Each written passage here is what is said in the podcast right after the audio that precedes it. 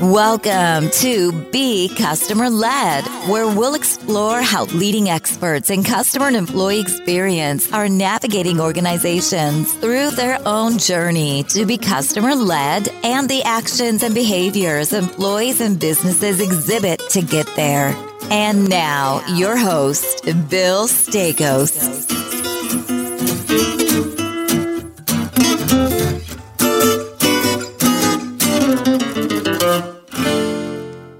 Hey, everybody, welcome back to Be Customer Led. Uh, this is your host, Bill Staikos. I am so fired up for today's episode. One, because our guest is an amazing individual and has done some pretty incredible things in his career. But more importantly, this topic that we're going to cover in the technology is really slick. I just, I'm so excited. So, our guest today, folks, is Dr. Brad Quinton. Now, he's a leader and an innovator who has constantly pushed the technology edge, both as an entrepreneur and as a researcher. So he's founded and led four successful high tech startups, which is pretty incredible, has filed over 28 patents, which is even more incredible, has written numerous academic papers. Brad has successfully straddled the worlds of research and leading edge product development for over 20 years. Brad, welcome to the show. I'm so excited to have you here and talk about what you and your company have developed. It's super cutting edge and it's really going to be a game changer in the experience space. Welcome to Be Customer Led. Oh, thank you. Thank you for having me. Uh, it's exciting. so excited to have you here. Now, Brad, the first question we ask every guest is for them just to share their journey with us and, and what were some of the differentiating factors in your career as well. All right. Well, thank you. Thank you actually for asking that question. It was a it was a good time to sit back and think a little bit. What are the dif- differentiating factors? And I have to say, looking back, I got my first job. I started as a chip designer, so doing integrated circuit design at a company called PMC Sierra. And for a number of reasons, actually, that really was differentiating, I think, for me. One of them was they had this idea that as an engineer, you should be able to do all the parts of the, the work. So most companies really pigeonhole you into one thing. But at that company, we designed the circuits, we tested the circuits, we wrote the software, we went into the lab, we debugged the manufacturing process, and it really let me believe that I could solve arbitrary problems, not just becoming an expert in one thing, but you could just say, well, what's the problem? Let's solve it. So that I think in retrospect was was huge. At the time I don't think I really appreciated it and how much vision it took part on the part of the leadership there to let us do it that way. But the other thing that was super important was I met some really great people. In fact, 20 years and four of my own startups later, I'm still working with many of the people I met at that time. And one of the one of my Singulos co-founders, I, I looked, I worked it out. We've worked at eight different companies together wow. in the last 20 years. So from that same core group that I met right out of university, we've just moved through time and again. So that's yeah. really incredible. That's not very typical at all that two individuals would kind of progress through their own careers with with similar companies, creating similar stories. Yeah, yeah, it's really been fascinating, and we've been doing quite different things. So we've kind of been navigating through different kinds of technology together. And three of the four founders of Singulos, I worked with right out of university at that first job. That's awesome. That's awesome. And do you guys have different strengths that you bring to the table, or is it similar backgrounds? I guess similar backgrounds in that we're all engineers, but really different strengths. And that's one of the things that's really been worked well. You have the get things done, heads down, write code people, and then you have the creative, visual. You're like, I can't, I'm somewhat technical, but I can't write a line of code anymore. I'm just not, I'm not patient enough to sit down and actually do that anymore. But luckily, some of the founders really are. So awesome. Awesome. Brad, two questions I, I ask every founder on the show and would really just, I would value your perspective on this. One is when for Singulos research specifically and Perceptus, which we're going to talk about Perceptus as well. What was the problem you were trying to solve in the world? That led you to start the company, help start this company? And then how did you choose the names for both? Cool. Well, that's a fun story. And so I'm, I'm glad you asked that one. So Singulos really came out of a, a very simple question my young son asked me. We were actually sitting at the table and we were we had a whole bunch of lego blocks in front of us and he asked well could you build a giraffe with these pieces And I said, Well, yeah, I'm sure we have the pieces for it, but I don't have the instructions to do that. And then because he's so steeped in the technology, he just said, Well, why can't the iPad just look at it and tell me the instructions? It just seems so natural to him. But the funny thing was, I was teaching AI at UBC, AI and deep learning at the university. So I'm right in this field. And I said, well, why can't it? Why doesn't this app exist already? Yeah. And so I started looking into it. Why doesn't it work? And, and what are the problems? And, and why can't the iPad understand what's sitting on your table? And that really led directly to Singulos. And it's why it's one of our favorite demos to show. I mean, we can detect all kinds of objects and mm. do all kinds of fun things, but it's really fun to show the Lego. But Singulos and Perceptus are not not as exciting a story, frankly. it's like the search for that name that has a domain name available is fairly easy to spell. Kind of sounds like a, a name, so less um, exciting. I love the Lego story, and on the video, you guys highlight the that that use case. And that's something that in my house we're doing. I mean, we're playing Legos. We talked about this when we first met. I mean, there's way too many pieces of Lego in my house, probably for any one individual to, to manage through. And that's something that I think is really slick. One of my favorite hobbies to do with my children and their young kids as well is to ask them, what will something look like or do in the future for you? And we talk about everything from cars to TVs to gaming consoles. Like, what is all this stuff going to look like? And the, and the answers to some of these questions are just you kind of just turn your head as an adult and say, that's absolutely genius, you know? Oh, I, absolutely. Yeah. And just, I always entertain my kids by trying to tell them about the world before the internet. you know, and they just can't get it, right? I'm, I remember I had to make a, I had to make a request for an email address at the, my undergrad at the University of Alberta and justify why I could needed an email address. Yeah. And, and they're just like, just can't, can't even fathom it. Oh man, I yeah no the uh, the phone with the twenty foot cord, like the spiral cord, is in the kitchen, yeah. so you can go around the corner and talk privately to your friends, so your parents can't hear you. Is yeah, one of my favorites. Let's talk about now before we kind of get into it further. For those who may be new to the topic of what we're talking about, can you tell the just really quickly in your own words what you see as the differences between augmented reality versus virtual versus mixed? Great. Yeah, sure. And, and actually, it's good to get onto that because there's so many terms right now yeah. in this space. It's very confusing. But technically, if you look at kind of the academic definition, mixed reality is everything from real reality all the way to virtual reality. And augmented reality is a point on that spectrum. But practically, when people talk about it, usually in the industry, mixed reality and augmented reality tends to mean you're in the real world with extra little bits of virtual overlays projected. Whereas virtual reality tends to be thought of as in a completely immersive experience where your eyes are covered and everything you see is artificially generated. So that's the, basically the quick shorthand to think. Augmented and mixed means adding to the real world, and virtual reality means an immersive experience yeah. where the real world is gone. Yeah, so like an, so folks might recognize the Oculus as a product out there that gives you a virtual experience. exactly, the Oculus Quest is a yeah. is a good example because you're closed off. You have a completely new world. So Perceptus, the platform that Singulos Research created, is super slick, and we'll put in for our listeners the link to the video uh, oh, cool. that you guys all have on your on. We'll put it in our show notes. The link to the video on your site, but it's it's a real time augmented reality or AR solution. That's right. In in that, the, there's a title on that video, and it was just it's such a profound and simple question, frankly, but it's like it asks, "What if AR could see?"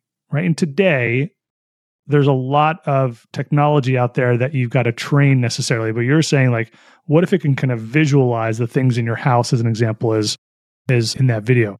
What is it about today's AR that we're missing and that Perceptus brings to us though? Like what's like the real difference there of what we might see in there's a couple there's a lot of wearables out there today uh, and in the past frankly that have been an AR type of platform. But what is different about Perceptus? Uh, yeah. What I see is that it's all about context. So when you ask the question, well, what if AR could see? really you're saying, what if AR understood the context that you were in? Right. And so What if it could see what you could see? And if it could, then it could respond and then it could be proactive. And I think that's what's kind of missing today in AR. So you, as you said, there's lots of in, lots of heads up displays and they will project information along with reality. But since they don't understand what your reality or situation is, it's out of context. And so A, that tends to be annoying because you're like, well, now you're taking up my line of sight and you're not providing value. But it's also, I think, even more profound because if we're going to move to something like AR, we want it to do something new and something different, something that we couldn't do before. And so if you're just projecting a display and a heads up display, well, you could look at your phone too. And so it's like, yeah, it's nice, but it's just a nice to have. But the analogy I like to make is if you think about Google Maps, Google Maps is an experience that's not possible otherwise. When you pull out the Maps app, it knows where you are in real time. And as you move, it keeps track of you. So looking at a paper map is not like that. Looking at a digital map is not like that. It's the GPS context mm. that tells the mapping app where it is. So that's an example of context. And similarly, if you can understand, for instance, the Lego on your table, then you can say, oh, the context is we want to build something with Lego. The context is I have four two by fours and one one by two. So that's the context the app can live in. And so that's what I believe is missing. And that's what Perceptus is focused on doing is using techniques to get visual context. So when I if I think about it, if I can translate that into customer experience a little bit, I'm walking into a retail store. I want to go shopping, and I've got a wearable that has sort of the Perceptus technology built into it. I might be looking for products or I might say, hey, it may know my even my my own preferences, let's say, and say, hey, those bananas might be a little bit too yellow, right? As an example. Or I know that I need it before I left the house, it it saw that I needed more wine. So, hey, Bill, yeah. pick up wine. Now you're in wine, et cetera. So really, I think that context is a really the, the point of context is super critical because as you move as a consumer through a journey with a brand, let's say, and it can pick up that context in real time and provide the type of insight that you as a consumer need to make better decisions in real time, I think that completely changes the game in terms of how you feel and how you associate and how you how you deal with a brand. Brad, what are what are some of the more cool use cases or like just you see Perceptus solving for? Are there any like that you personally are really excited about and I know yeah. the, the real time Lego brick assembly is one that. Of course, uh, that that's one. And so there's kind of these, these two things. We've actually, I mean, so we've been really talking to a lot of, of developers, and we've seen applications from educational to games to industrial to retail to advertising. So we've seen a very broad uptake. In my heart, it's the games, it's the games and toys. I think that's because I go home at night and I have kids, right? And, and AR board games. We have an AR chess demo where you could play against an opponent, but you're using real pieces. As far as just the coolness factor, that really, really speaks to me. For sure. And in that video, you also have sort of the chess piece where you've got your pieces and then a digital player somewhere in the world you're playing against is a yeah. layover of their pieces and they're moving, which is a, I mean, I, that really, I like the sort of the, the learning and development component, right? Because there you can really be training individuals how to use machinery or whatever that is. I mean, the the employee experience component of that has really incredible and far-reaching potential. So, do you see a do you envision if or like maybe a better question is when do you see that really that technology really coming at us and being available at scale? Well, I think it's coming quick, and I think it's coming quicker than people expect because what's been happening is the big mobile phone companies, the Apples, the Samsungs, and mm-hmm. Googles, have been pushing a lot of AR into mobile phones and tablets quite quietly, getting them ready, getting them, them ready, building the foundations. And so we're actually at a point where there's literally billions of people in the world that have access to AR technology. They just don't really know it yet. And I think it's going to be as we cross the line and start doing some of these AI tasks that provide context and give you that application you couldn't do otherwise, that there's going to be a whole big uptake there. And I think once you have people enjoying and experiencing AR on a mobile phone, there'll be a dramatic push towards glasses or other hands-free devices. But I think it's it's going to be that chicken and egg problem where people are like, "Oh, this is a really fun chess app, but I'm really tired of holding this phone." so then when they come out with the glasses, you're like, "Oh, geez, that, that would be much better if I could put on the glasses." But I do think it's possible that it goes very fast because you have that deployed base in the mobile market mm. right now that could you could have that killer app. I mean, Pokemon Go was an interesting example where there was capabilities and it deployed really, really, really, really quickly. Now, in the end, it wasn't a must-have app, and so it faded. But if it is a Google Maps equivalent, where it's something that everyone needs every day that you experience through AR, that would be very, very quick de- deployment. Yeah, no, I mean, Magic Leap has a set of glasses now. I think it's V2 of the glasses, which is pretty interesting. Obviously, Apple rumored to to have glasses, and others are looking to create a wearable similarly. I wonder though if the if the experience on the phone first and then to a wearable, if they're saying, "Hey, we're going to create the wearable just for the early adopters," that will then hopefully start to push that that that diffusion adoption curve really, really quickly. Yeah, I think so. I mean, that's a good way to interpret the strategy. If you look at some of the things, for instance, the iPads and high end iPhones all have LiDAR. Well, what other application is there for LiDAR other than than AR, right? I mean, to, to use the LiDAR, you have to hold the device like this. That's, yeah, so I think there is a lot of building of these things in these mobile devices to gain that foothold. Because I do think there's an important thing in AR. There is a problem of motivating people to buy and put on these glasses. Mm-hmm. They're not going to be completely lightweight. They're not going to be super cheap. And so if you don't build that application that pulls them through, you may not get there. So I think there's an awareness of that amongst the, the major tech players. Yeah. I mean, even maybe thinking about 5G tech as it is may not even be the right level. I mean, we might have to wait for 6G, like when at around 2030, uh, estimate to come out before we can really see some really interesting stuff coming out using AR as well on that, uh, on that same level outside of your phone, which is going to be bigger, has bigger processors. It's, it's bigger, but although, uh, yeah, I mean, I, I think it, the it's it's interesting because I think that those are the kind of things that once there's demand, people will find the solutions, right? Mm-hmm. So right now, people say, well, it needs more this, more that. But if there was a bunch of people lined up with their credit card to buy these glasses, they would solve those problems, right? Yeah, hopefully it doesn't get the brand of, of Google's. I won't say it on air because I'm not supposed to curse. Some countries will completely block the show if I curse on air. Um, okay. But the uh, the brand that Google Glasses got for wearers of those that wasn't fair, but also uh, I think that there's a, definitely a curve there to be met for sure. Oh uh, yeah, I mean definitely. Although I think it'd be interesting to see what would happen if those were launched now. I think the tolerance to being videotaped has changed dramatically in that time frame. For sure, for sure. Um, so if we think about sort of this tech and the evolution, a lot right now, Brad, is a, is a focus on the metaverse, so purely digital immersive experience, digitally immersive experiences. Do you think that as as consumers, I'm just just your personal opinion here. When we have those wearables, they are at a cost that nearly everybody or most people can afford, et cetera. Do you think that people will be able to jump back and forth between AR, VR very simply, and there will be different things in our lives that we're going to use each for? Or how, how do you see that kind yeah. of playing out?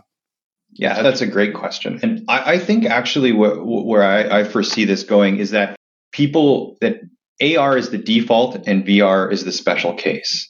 Mm-hmm. In general, people are more comfortable in the real world. And so I suspect what will happen was there will be degrees of immersion, degrees of uh, essentially overlays that range between the tiny little thing in the top that tells you the time and the, a text message to virtual chess to having a painting on your wall that's an NFT, all the way to I want to try a roller coaster ride and be completely immersive. And I think it's going to be continuous, but I think the default position is going to be the AR case. And I think the reason is because it's just not that comfortable to be in an immersive space. All the time. Yeah. All the time. And what happens is that you still need to maintain a double awareness. So, so when you're in an immersive space, you have to be aware of your physical surroundings because that's what people have to do. So then it's an uncomfortable thing where you're in a pretend space and a physical space, and your mind has to work on them simultaneously all the time. And so, in general, I think people won't stay in that space. We've played a little bit here, like we have HoloLens, the HoloLens 2, and you can wear HoloLens 2 all day.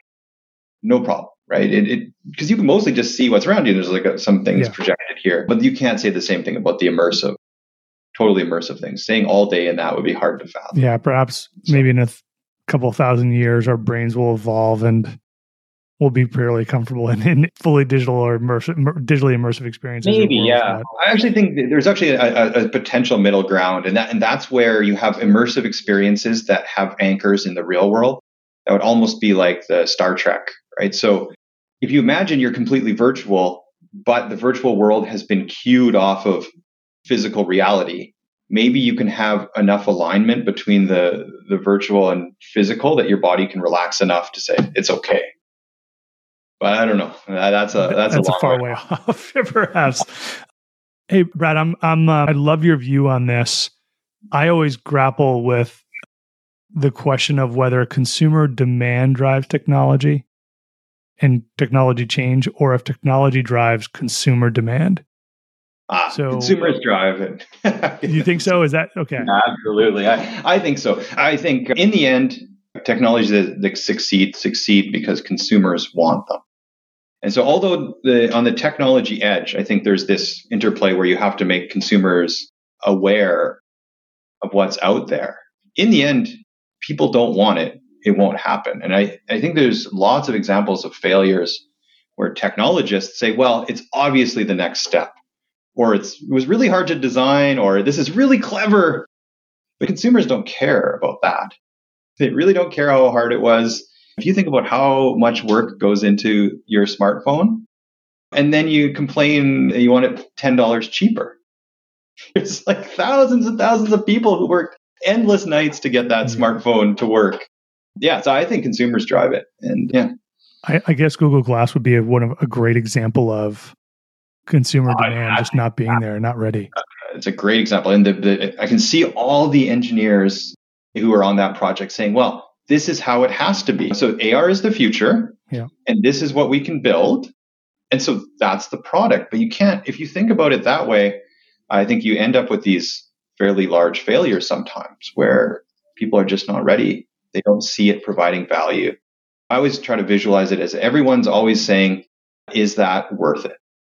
Does it provide enough value versus the cost? Even the cost could be in dollars, but the cost is sometimes the cost of wearing a funny looking glasses or cost that people know that you're filming them. Like so the consumer is always making that that choice. And I don't think you can escape that. You mentioned before that people are I just want to go back to something that just, just triggered. People are less concerned maybe with privacy now as they may have been in the past. Yeah. Do you think it's because people are just saying, I realize that everything I do is being tracked now. So on some level I'm I'm finally good with it, but it's really more about data security versus privacy now, or how do you think that, or why do you think that evolution has has, has come about? Yeah, I mean, I think that's a great question, and and I don't think people have necessarily said, well, we don't need privacy. I think people's understanding of what they want has changed, and so I think people really, really want to know what data they're sharing and control it. And so one of the, the things we worked on very carefully in Perceptus is everything we do is on the device. So when we use the video to find the Lego, then we drop the video and it never goes up anywhere. It's never stored. It's gone. Because I think people would always recoil at whatever they're seeing going up into the cloud. Yeah. Interestingly, I think people have realized that when they're out in public, other people see them and they could be on a video camera and that's a public space and they've relaxed about that and, and really started to delineate what it is I think is private and what I think is public in a more sophisticated way. I do wonder as, mm-hmm. as as this technology takes this shape more and more, particularly in an AR or even digitally immersive environments, what is the technology that's going to allow us to take more control over our own data and be able to select or switch on and off who gets it, who sees it, how much, and what specifically they get to see? Do you think we're going to have to do that even for AR, whereby, or is it you're saying, hey, look, we're just going to just inherently the software, or because the software and hardware could be different. Your software is platform agnostic if memory serves me right right? Like yeah. you like it anybody can kind of put it into their product or their wearable but that product can still say hey we're still going to send it to our cloud because we want to learn sure uh, yeah. do you think they're going to have to drop that? And those the software and the product are going to have to have the same kind of or deliver the same level of privacy or can there still be a disconnect there and people will have to know obviously? Many many questions all together let me try to put it all back together. but That's okay. Yeah, so uh, the, I think the overall answer is that the privacy and the ability to provide privacy has to be a fundamental. Mm-hmm. So too often it was like, well, let's let the technology go where it goes, and then we'll try to overlay privacy on top of that. And so the technologists said, no, the only way to, to process is in the cloud because we need a big GPU. So they put it in the cloud and then try to patch over the, the things. And so I think that the, the solution is in the whole AR, VR metaverse is to start from scratch and put, would this give users the privacy control they want mm. as the top item? And so if you have to say, I'm going to detect less Lego, I'm going to be less real time, I'm going to, you just say, well, that's it. That's, I have to live in this envelope. The other question is, would you allow users to share or can, does it always have to be private? And I think you don't always have to be private. I think mm-hmm. it just it does depend on the use case. Mm-hmm. And the use case we talk about a lot is at some point you may need extra information about something you're seeing. And so what you would like to have is that you're processing the stream locally and privately, but then maybe it prompts you and says, "Hey, do you want me to look this up?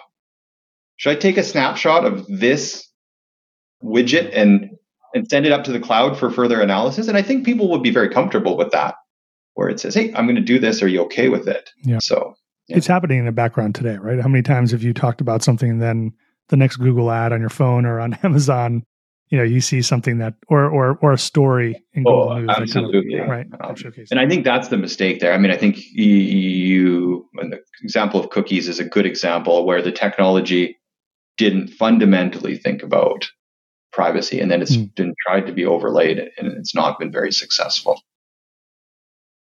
Brad, I, have got a gazillion questions, and, and coming at it from a purely experience experience management or experiential perspective, this technology can really not only enhance, but going back to your concept of context, and can you start to even create next best journeys for consumers in that context through AR?